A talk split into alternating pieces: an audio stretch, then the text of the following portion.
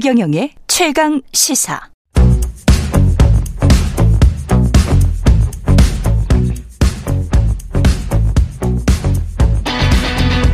심리로 들여다보는 세상 이야기. 뉴스는 십니다. 네, 정치, 경제, 사회 등 우리 사회 다양한 이슈를 심리학적 관점에서 풀어보는 시간입니다. 최경영의 최강시사 뉴스는 십니다. 아주대학교 심리학과 김기현 교수 나오셨습니다. 안녕하세요. 네, 안녕하세요. 예. 오늘은 직장인분들이 굉장히 많이 들으시면서 공감하실 내용입니다. 예, 우리 제작진들 사이에서도 누가 빌런이냐 이- 이거 가지고 예, 상당히 논란이 오갔습니다. 오피스 빌런 퇴치법, 오피스 빌런, 예, 사무실의 악당, 네, 네. 예, 이, 뭐, 용어를 좀 설명을 해 주십시오. 뭐 이제 오피스 빌런이란 말이 네. 이제 그러니까 사무실 악당 말 그대로 네. 네, 오피스와 빌리언의 그 이제 그 합성어인데 음. 이제 조금 이런 느낌이 있는 것 같아요. 진짜 악당 이런 말을 쓰기보다는 우리가 가끔 그런 영어적 표현을 쓸때 네. 좀 부담스러우니까 참 비난은 하고 싶고 네. 무언가 나쁜 사람이라는 얘기는 하고 싶은데 그럴 때 우리가 좀 원색적으로 들리기보다는 좀 어, 조금 돌려서. 네, 네, 네, 돌려서 표현하는 것을 때 그때 이제 외국어를 차용하는 경우도 있잖아요. 예, 그렇죠. 예. 네, 그래서 이 오피스 빌런도 저도 얼마 전에 비슷한 포럼을 하나 했었는데 법률을 하시는 분들이랑 아, 굉장히 고민을 많이 하시더라고요. 이 포럼의 이름을 뭘로 할까, 무엇을 네. 할까. 결국은 오피스 빌런과로 제목이 갔어요. 아, 그래요? 법률적으로도 굉장히 문제가 또 많이 일어나고 그 다음에 어, 현재 뭐 그 문제가 또 다양한 곳에서 나타나고 있죠. 우리가 뭐 직장 내 괴롭힘 이런 거를 말하는 거예요? 음, 어느 그 당연히 포함되죠. 그것도 네네네. 포함이 되고. 가장 강하게 포함되고요. 예. 어, 또 거기에는 또 다른 유형도 있죠. 그러니까 이제 이 빌런이 예. 항상 우리는 강자라고만 생각을 하잖아요. 예. 그런데 이제 괴롭히는 유형이 있고 음. 그 다음에 이제 또 다른 유형이 또 권리 남용형이라고 해서 권리 네, 남용형 그러니까 이제 우리가 이제 이 소위 말하는 약자 코스프레를 코스프레 너무 많이 하시는 막 네, 바쁜데 네, 네, 네. 예, 본인의 어떤 뭐 휴가나 이런 거는 딱딱 네, 챙기는 뭐 그런 유형입니까? 그리고 이제 그러면? 내가 피해자니까 난 네. 이런 제도에 의해서 이렇게 보장받아야 되겠다라고 네. 하는데 그 제도를 너무나 집착적으로 이제 아. 그 고수하시면서 아, 어 이제 그 선을 넘는 모든 종류의 그런 선을 넘는 분들이 되겠죠. 어, 권리 남용형도 있을 수가 있네요. 네, 그럼요. 예. 네. 그 5시 59분 뭐 58초에 나는 무조건 나가는 네. 유형일 수도 있습니다. 뭐 예를 들어서 그런데 6시 4분에 나가게 됐으니까 나는 네. 뭐 지금 당신 규정 위반이다. 뭐 이렇게 할 수도 있는 그런 거고. 식으로 나오면 참 그렇죠. 골치 아프겠네요. 네, 네. 그러니까 사람과 사람이 만나서 일을 하는 곳에서 네. 어 이제 사실 법률이라든가 규정이라든가 제도나 규칙이라고 하는 게 그걸 어떻게 다 어떻게 해요? 그렇죠. 네, 사실. 그렇죠. 네, 그래서 그 어, 사람과 사람이 이제 상식적인 수준에서 네. 어, 소통하고 대화를 해야 되는데 네. 어, 내가 만약에 피해자다라고 생각했을 때 그 규칙을 굉장히 강하게 들고 나오면서 어, 요구하고 조직에 요구하고 끝까지 막 이제 끝장을 보려고 하는 분들 이런 분들도 또 다른 유형의 이제 빌런으로 또 구분이 되겠죠. 그렇군요. 네, 네. 그러니까 강자, 약자 그리고 어디에도 포함되지 않은 사람들 모두 뭐 누구나 다 빌런이 될 수 있고요. 이게 빌런은 행동이 상습적입니까? 어, 가장 대표적인 유형들은 상습적이죠. 아, 상습적입니까? 네, 네. 그러니까 꼭 괴롭- 하는 사- 꼭 하는 사람들이 그렇게 하는 거예요? 아, 그렇죠. 이제 어, 괴롭히는 것이 도구. 화를 아. 내고 막말하고 소리 지르는 것이 도구. 네. 네, 그러니까 이제 도구는 우리가 이제 이런 도구는 네. 목표가 아니라 도구다라고 하는 건 도구는 자주 쓰기 때문에 도구거든요. 그렇죠. 그렇죠. 그러니까 아 문제를 해결하거나 일을 하거나 아니면 자기 의사를 남들에게 전달하는 방법 자체로 그냥 도구화해서 괴롭히거나 고성하거나 고성내거나 아니면 또 권리 남용하거나 이런 사람들 이런 양쪽에 계신 모든 사람들이 이제 다 이런 오피스 빌런이라고 인식되고 있는 것 같아요. 뭐 아. 학문적으로 정의한다기보다는요. 그러면 뭐 일을 함께 했는데 뭐 얹혀간다거나 얹혀가면서도 계속 남 탓을 한다거나 이런 것도 빌런일 어, 수. 그럼요, 그럼요. 전형적으로 각 전형적인 의견에 빌런. 해당되죠. 아. 그러니까 이제 그 사실 이제 프리라이더라고 보통 예. 얘기하잖아요. 무임승차자. 예. 근데 무임승차자가 없는 조직은 없어요. 그렇겠죠. 네, 무임승차 네. 그리고 우리 모두는 때에 따라서는 일시적으로 특정 어떤 특정한 기간 동안 무임승차가 될 수, 무임승차자가 될 수밖에 없죠. 음. 어떻게 매번, 매번 운전자가 되고 매번 그 다음에 어, 요금을 충실히 아니 많이 내고 승차를 하겠습니까? 예. 그러니까 그런데 문제는 무임승차가 자기의 생존 전략이면서 동시에 자기의 무임승차를 정당화하기 위해서 타인을 비난하거나 심지어는 타인의 성과를 깎아내리는 사람들. 깎아내리거나 아니면 자기 것처럼 그렇죠. 취해버리는 공을 가로채는 사람들. 그런 사람도 있어요. 그렇죠. 사실. 그러면 사실 그거 굉장히 조직이 병들고 예. 주위에 있는 타인의 어, 그 피해를 보는 사람들이 어느 정도로 힘드냐. 어. 뭐 이런 것도 연구 많이 하거든요. 최악은 누굽니까? 최악의 빌런은 유형으로 봤을 때 어, 최악의 villain은 혐오, 혐오, 괴롭힘, 괴롭힘. 그리고 요 두 개를 합쳐서 예. 그리고 최고의 최고로 주 그러니까 빈번한 타겟을 그러니까 주 공격 목표를 약자로 그 중에 약. 약자 중에 착한 약자. 착한 약자. 아 이게 최악이죠. 그럼 이제 이제 이러면 이제 우리가 흔히 얘기하는 소시오패스로 간다라고 봐도 무방하죠. 음. 그러니까 이제 소시오패스 적이다라고 보통 이제 표현을 하는데요. 예. 그런 사람들이 어 제일 싫어하는 사람이 그리고 혐오하는 사람이 누구냐? 약자가 아니라 착한 약자. 아. 제일 싫어해요.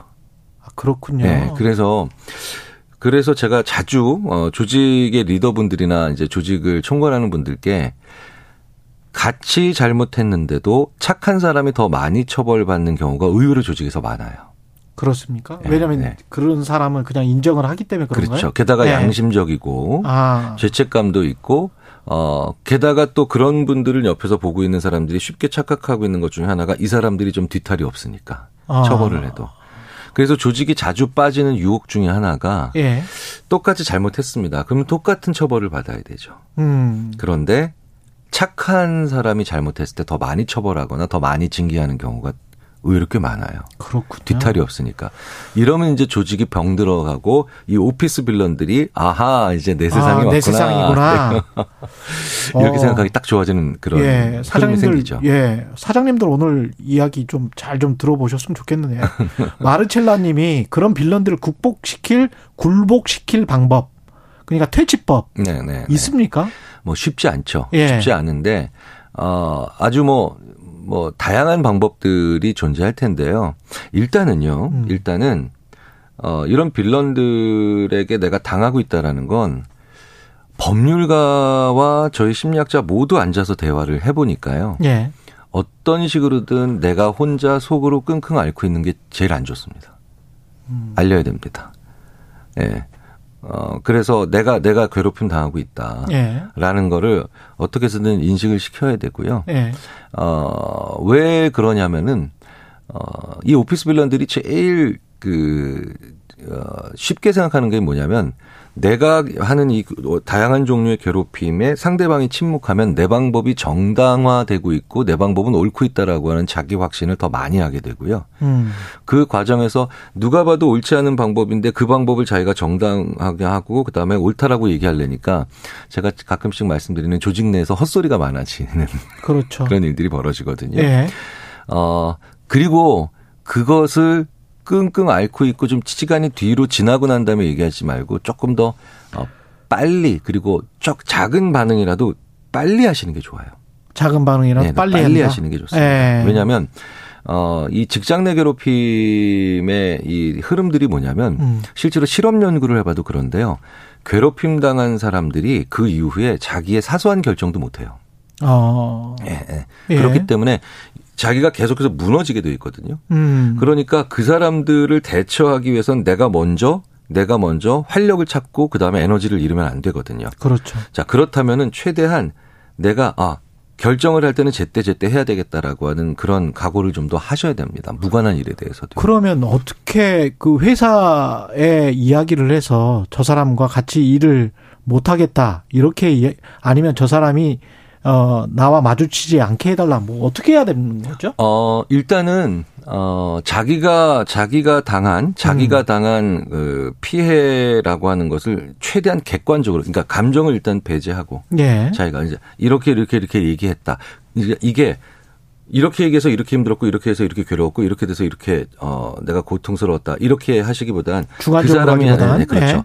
객관과 주관을 구분해서 음. 객관을 먼저 일 아주 상세히 열거하고 난 다음에 그 다음에 나의 주관을 다시 상세히 열거하시는 게 더 좋습니다. 아. 네, 그러니까 그때마다 객관 주관, 객관 주관, 객관 주관, 혹은 사실 감정, 사실 감정, 사실 감정 이렇게 되면은 어.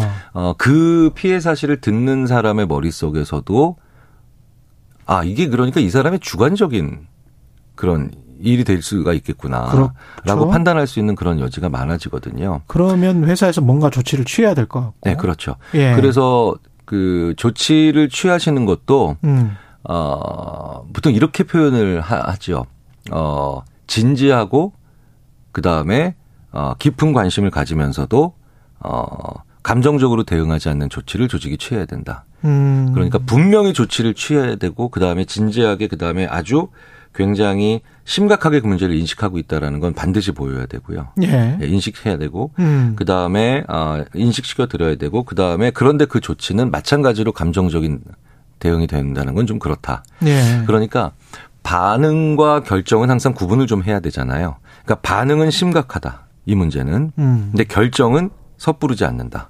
예. 네. 그러니까 이 두 개를 좀 구분해서 어 조직에 조직을 운영하거나 아니면 이 문제를 어 관리하는 분들이 어, 임하셔야 되겠죠. 그 오피스 빌런이 본인은 혹시 나는 빌런이 아니고 나는 아주 자연스럽게 행동하고 나는 정당하게 행동하고 있다라고 생각을 하는데 본인이 빌런일 가능성도 있습니까? 어 그럼요. 사실 이런 얘기 나누면서 네. 어 최 기자님도 조금 뜨끔뜨끔하실 때 있죠. 저는 뜨끔 안 해요. 안 하세요? 전혀 뜨끔하지 않습니다. 예. 지금 눈에서 내가 혹시라도 그런 게 있지 않을까. 밖에 제작진을 보면서 말하고 있습니다. 저는, 네. 저는 전혀 뜨끔하지 않습니다. 뭐 이러면서. 그 그런 얘기 있죠. 네, 네. 이제 그 어, 제가 소시오패스 얘기도 해드리고, 뭐, 직장 내 괴롭힘 얘기도 해드리면, 음. 이제 끝나고 난 다음에 커피 마시면서, 야, 나는 혹시 그런 거 아닐까? 아, 예. 뭐 이런 얘기들 많이 하세요. 그러니까요. 예, 사실 그것 자체가 예. 최악은 아니라는 얘기죠. 아, 우리에게 양심과 아니다. 죄책감과, 예. 그 다음에 어느 정도의 그 자기 모니터링 능력이 있으니까요. 뜨끔한 거 아시죠? 저는 늘 뜨끔해 하고 있습니다. 예. 예. 그래서 진짜로 몰라요, 그 사람들은. 아, 그 사람들은 몰라요. 그렇군요. 네, 진짜로 괴롭히는 사람들은. 진짜로 괴롭히는 사람들은 네. 아, 왜냐하면 자기가 힘들지 않기 위해서도 오랫동안 그 자기 정당화의 과정을 거친 사람들이 많기 때문에. 그렇죠. 자기 네. 뭐 정당하다고 생각하고 그렇게 행동을 하는 거겠죠. 네. 그래서 머리로 알아도 가슴으로는 절대로 모르, 아, 모른 척하고 왜 오랫동안 외면해 온 사람들이라서 음. 모릅니다. 그러니까 우리 주위에 보면 아, 정말 말도 안 되는 얘기인데 저걸 정당화를 저렇게 하고 있는가. 이런 분들 계시잖아요. 네. 그런 분들 보면은 어, 정말 오랫동안 자기 정당화 과정을 거쳤기 때문에 음. 예, 모른다고 하셔도 되죠. 제가 이 오늘 이야기 듣다 보니까 우리가 학교에서 직장에 가서 사회생활을 어떻게 해야 되는지 그 배운 적이 없는 것 없죠. 같아요. 네, 없죠. 네, 네. 그래서 사회생활이 처음이야. 직장 생활이 처음이니까 그 나이가 들어서도 조직 문화가 어떻게 돼야 되고 내가 사람과의 관계가 어떻게 돼야 되는지를 모르고 그냥 지나쳐 버리는 것 네, 같아요. 네, 네. 야, 이런 컨설팅은 굉장히 좋구나. 네. 그죠? 기업들이 이런 컨설팅 많이 받는 이유가 있네. 그렇죠. 예. 게다가 우리는 부모 되는 법도 배운 적이 없습니다. 그러니까. 이게 한 번도 배운 적이 없어요, 학교에서. 그러니까 처음이니까 막 서로 서툰 거야. 네, 네. 예.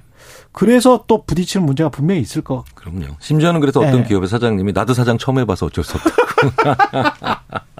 그런데 예. 어느 정도까지만 이제 변명이 되겠죠. 그것도. 예, 네. 알겠습니다. 차츰 차츰 성숙해 나가는 그런 예, 최경련의 최강 시사가 되도록 하겠습니다. 죄송합니다. 갑자기 제가 오늘. 예, 지금까지 안주대학교 심리학과 김경일 교수였습니다. 고맙습니다. 감사합니다. 예.